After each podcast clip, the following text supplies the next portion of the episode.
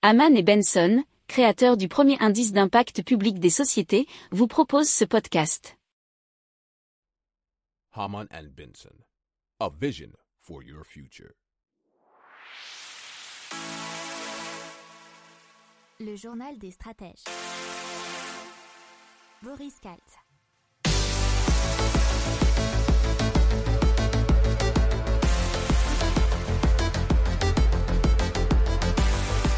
Bonjour à tous et bienvenue dans le journal des stratèges consacré aujourd'hui à l'écologie et à l'impact.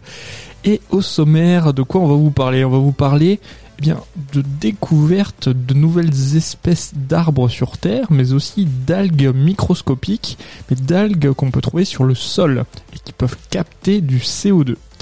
On va vous parler aussi d'un sujet un petit peu moins drôle, c'est la fonte des glaces au Groenland qui pourrait avoir des grosses conséquences puisque ça pourrait faire monter le niveau des mers de 7 mètres. Vous écoutez le journal des stratèges numéro 207 et ça commence eh bien tout de suite. Haman Benson, a vision for your future. Le journal des stratèges.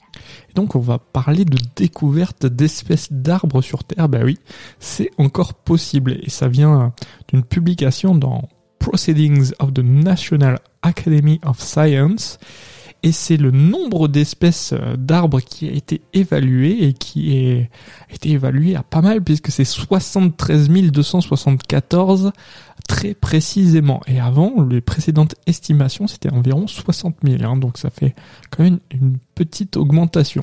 Mais euh, selon les auteurs, il y a 9200 euh, espèces qui nous sont encore inconnues.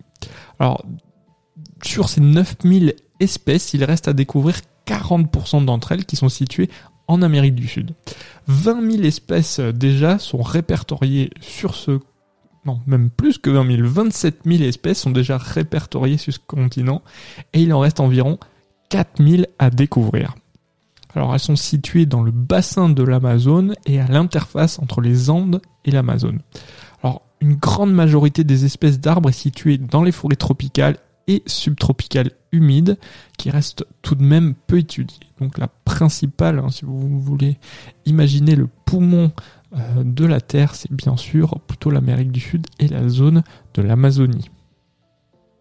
Haman and Benson, a vision for your future. Le journal des stratèges.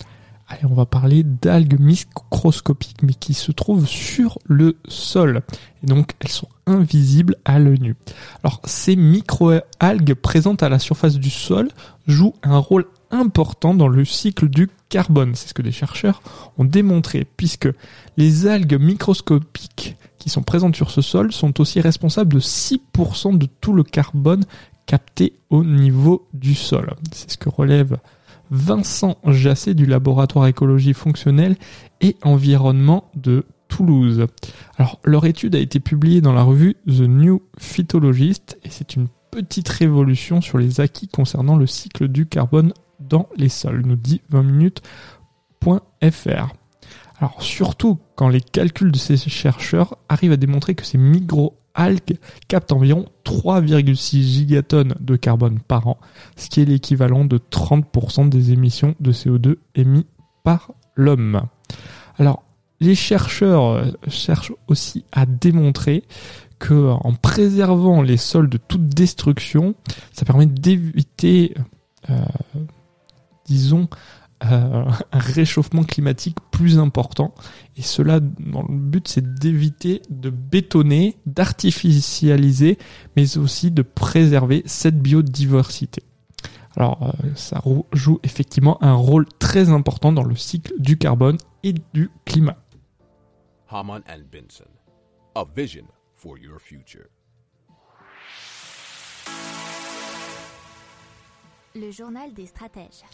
Allez, on va parler de la calotte glaciaire et de la fonte des glaces au Groenland, puisque effectivement euh, le Groenland a fondu de près de 4700 milliards de tonnes en 20 ans, selon les chiffres qui ont été publiés par le Polar Portal. Et ça, c'est euh, l'article du journal challenge.fr qui le reprend. Alors c'est une fonte qui à elle seule a provoqué une hausse de 1,2 cm du niveau des océans. Alors la calotte glaciaire, il faut savoir que celle du Groenland est la deuxième plus importante au monde après celle de l'Antarctique. Et son épaisseur moyenne est de 2000 mètres et elle peut même atteindre 3000 mètres par endroit. Alors, le phénomène de fonte s'y produit à un rythme de 3 voire 4 fois supérieur au reste de la planète et les glaciers du Groenland reculent 6 à 7 fois plus vite aujourd'hui qu'il y a 25 ans. Alors, d'après la NASA, si cette calotte glaciaire du Groenland fondée, elle pourrait faire monter les océans de plus de 7 mètres en cas de fonte totale. Haman and Benson. A vision for your future. Le journal des stratèges. Voilà, c'est tout pour aujourd'hui. Je vous souhaite une excellente journée et je vous dis à demain pour plus d'infos. Ciao Pour approfondir ces sujets, abonnez-vous à la newsletter de Haman et Benson et écoutez nos autres podcasts que vous retrouverez dans les notes de l'émission ou sur notre site internet.